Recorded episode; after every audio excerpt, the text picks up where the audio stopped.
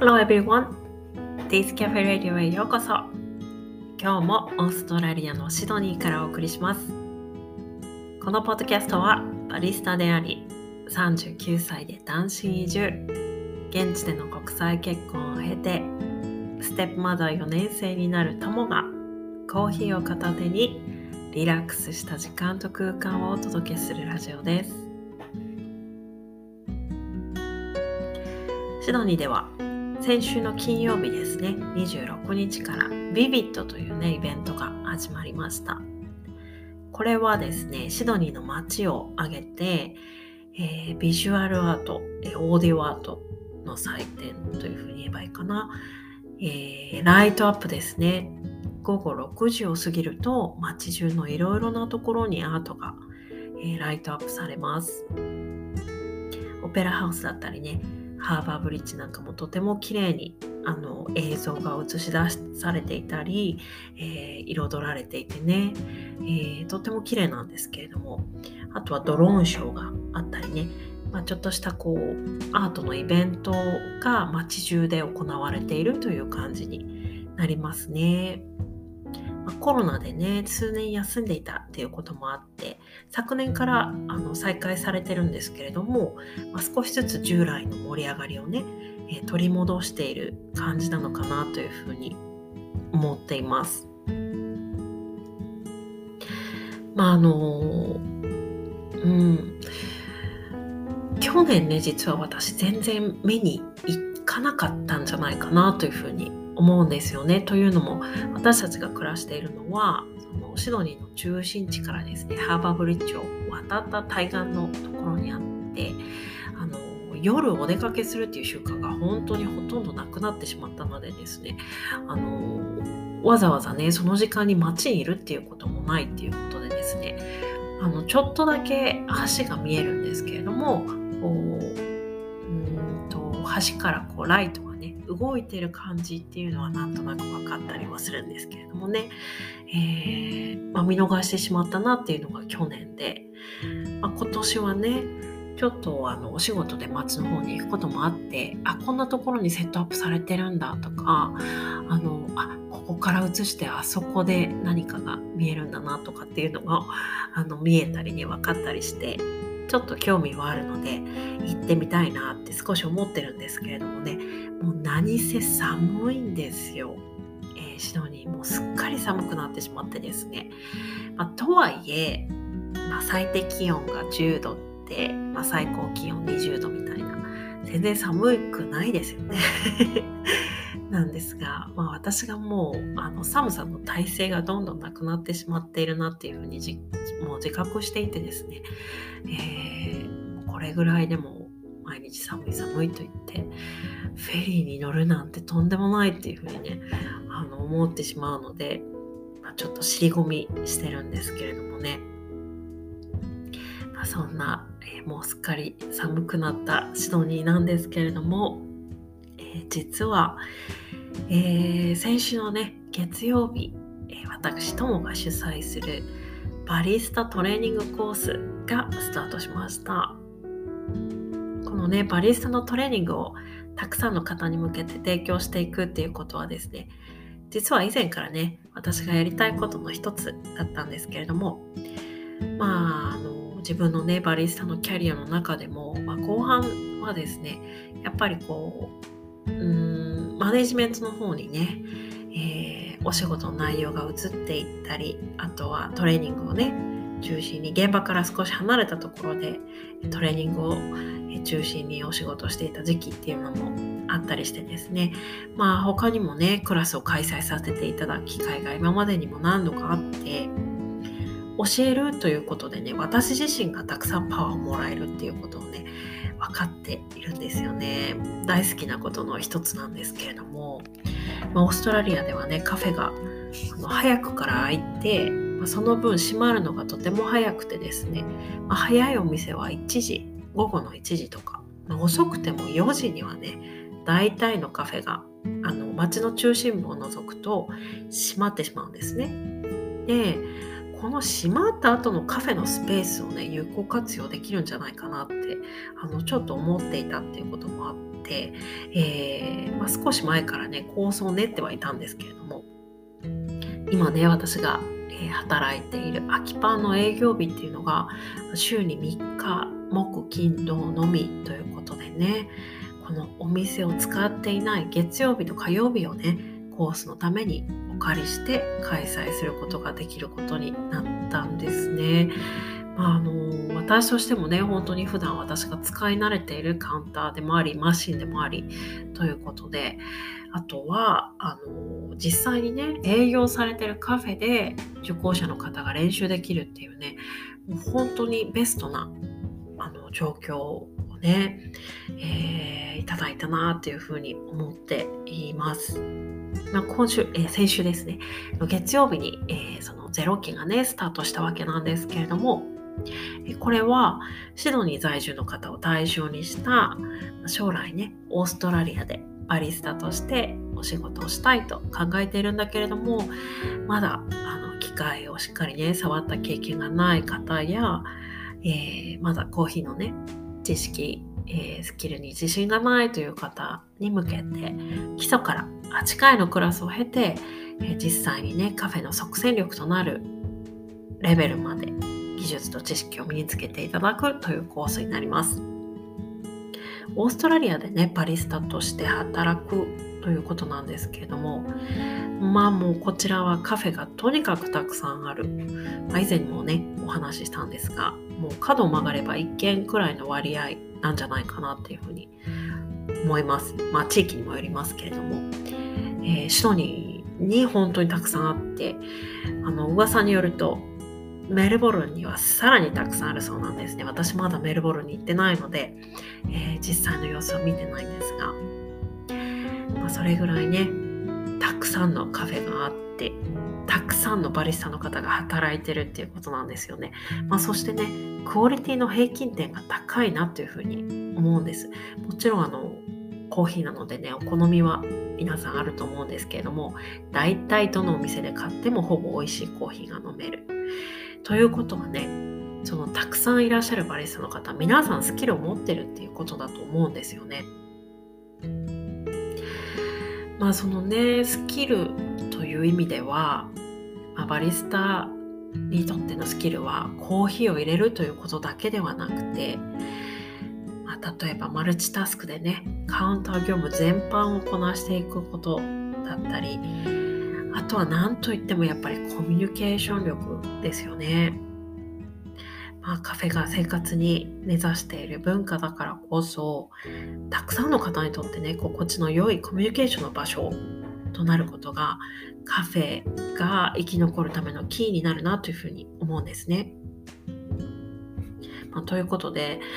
バリスタもしかしたらねコーヒーの技術以上にコミュニケーション能力必要なんじゃないかなっていうふうに私は思います。まあ、これはね例えば英語まあ、こちらでね働くとなると英語が主になりますので英語がネイティブレベルでスラスラと話せなければいけないのかとか何でもねこう話題豊富で世間話をずっとしているとかそういうこととも少し違うんですよね。コミュニケーションは言葉を使わなくてもできますよね。これ一つの例なんですけれども、えー、私がね、えー、時々行くあの地元のカフェがあるんですけれども、まあ、大体同じ方がコーヒーを作っていてこの方がオーナーさんだと思うんですけれども基本的にはねあんまり愛想も良くないんですよで口数も少ないというかあまり話しているところを見たことがないんですよねなんですが、え、その日はね私ちょっとだけ急いでたんですね。まあ、なんですけれどもまああのコーヒーを買う時間はあるという感じで、えー、私の前にオーダーをねしていた親子連れの方がねちょっと時間かかってたんですよね。であの並んでる時私ちょっとこうポスターを見たり外を眺めたりして1回だけコーヒー、えー、携帯をね見たんですよ携帯で時間を一度だけ確認したんですね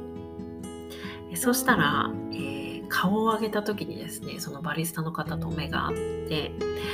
えー、その彼がね「あなたのコーヒーカプチーノでしたっけ?」っていうふうに聞いてくれたんですね。で「あそうそうラジでお願いします」っていうふうに私はそっとまあね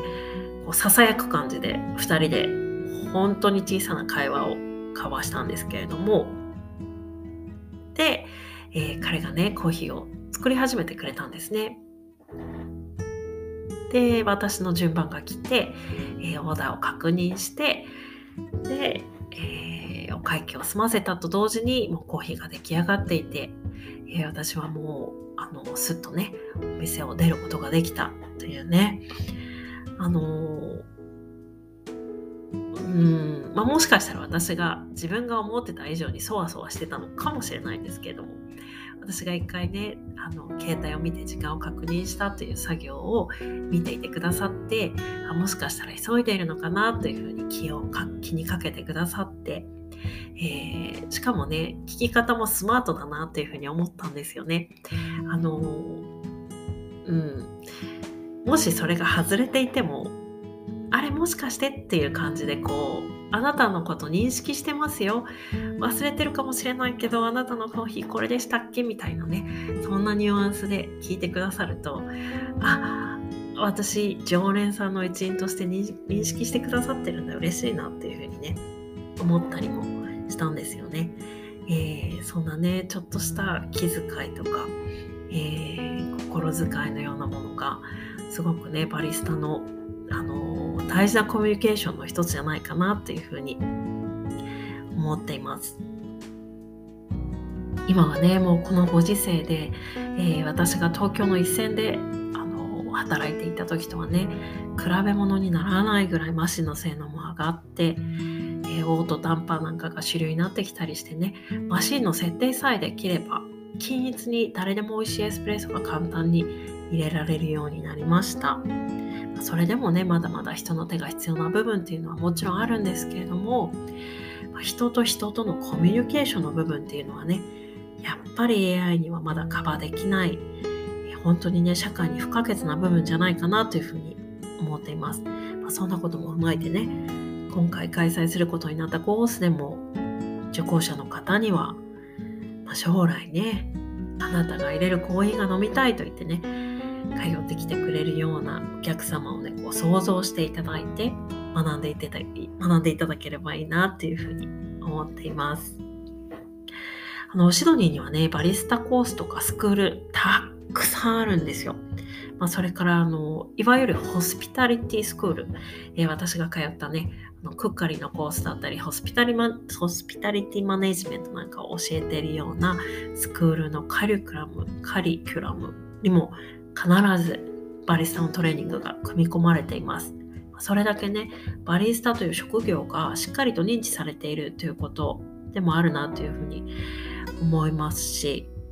あとはあのお給料、待遇面でもね、まあ、今シェフと同じぐらいなんじゃないかなというふうに思います。あのきっちりとね、保証されていますね。えー、このスクールなんですけれども、まあ、大体1日4時間とかね、まあ、2日で長くても8時間ぐらいのセッションをざーっと一通りやって、まあ、マシンに触る回数もそこまでは多くなく、まあ、一通りのメニューを作ってみるぐらいだとですよね。で、えー、終了証をもらって終わりというねクラスばかりで、実際これらのねクラスを受けてもバリスタとして現場で働ける働けるレベルまでは、ね、残念ながらなれません。まあのバリスタをね雇っているオーナーさんたちっていうのも十分それは分かっていてですね、まあ、資格云々というところは、えー、まあ、加味されてないというふうに思うんですよね。で、えー、まあ、どこをじゃあ基準に雇われるかというと、まあ、スキルどれだけちゃんとコーヒーちゃんとしたコーヒーを入れられるかということ。あとは、えー、チームワークだったりお客様とのそのコミュニケーションですね、えー、その部分ができるかということ。あとは、まあ、経験があればねそこがプラスアルファになりますよね。どれぐらいの規模のお店、え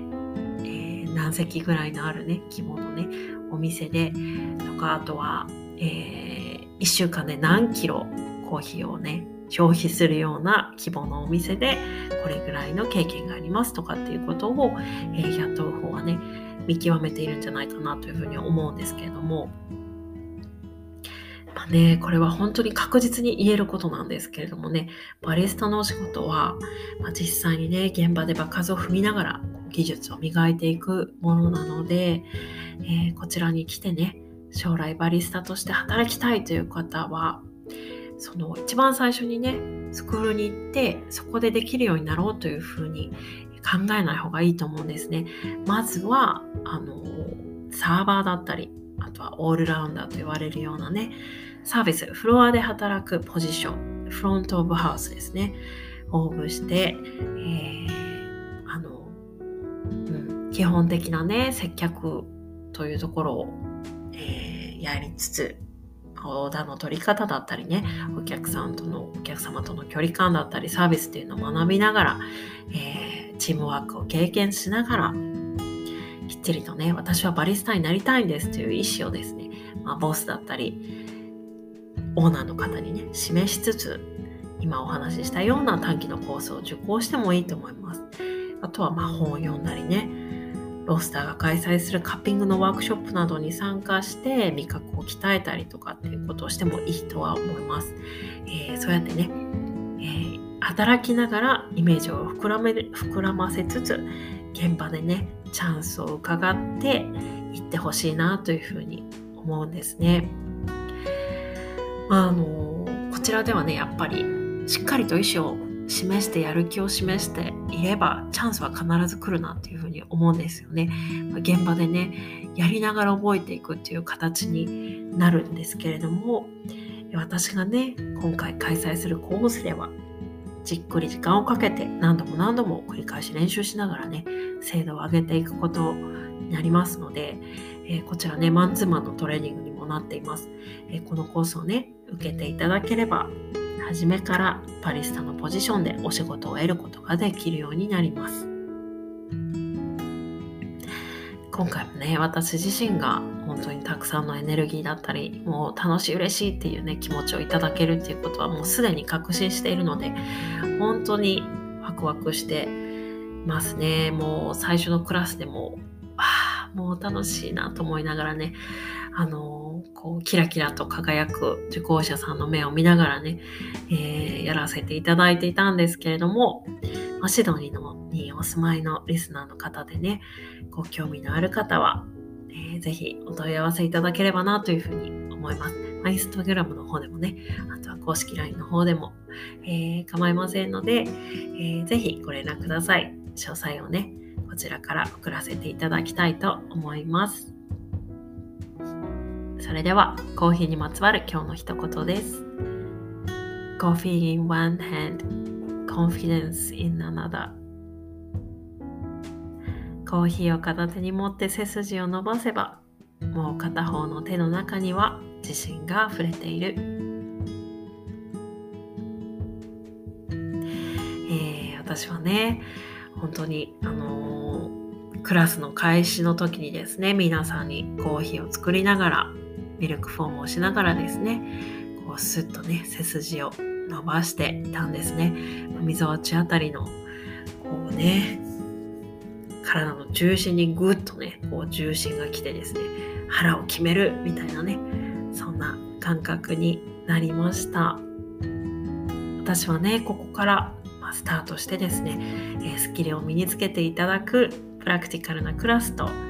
あとはねこうバリスタを目指すかどうかということには関わらずでもこのねコーヒーだったりカフェというね空間でリラックスしながら五感を解放して、えー、していきながらですね心に向き合っていただくようなクラスをね開催していきたいなというふうに思っています。将来的にはね世界中の方とつながることができるオンラインでのね講座も作ってみたいなというふうに考えていますので皆さん是非楽しみにしていてください。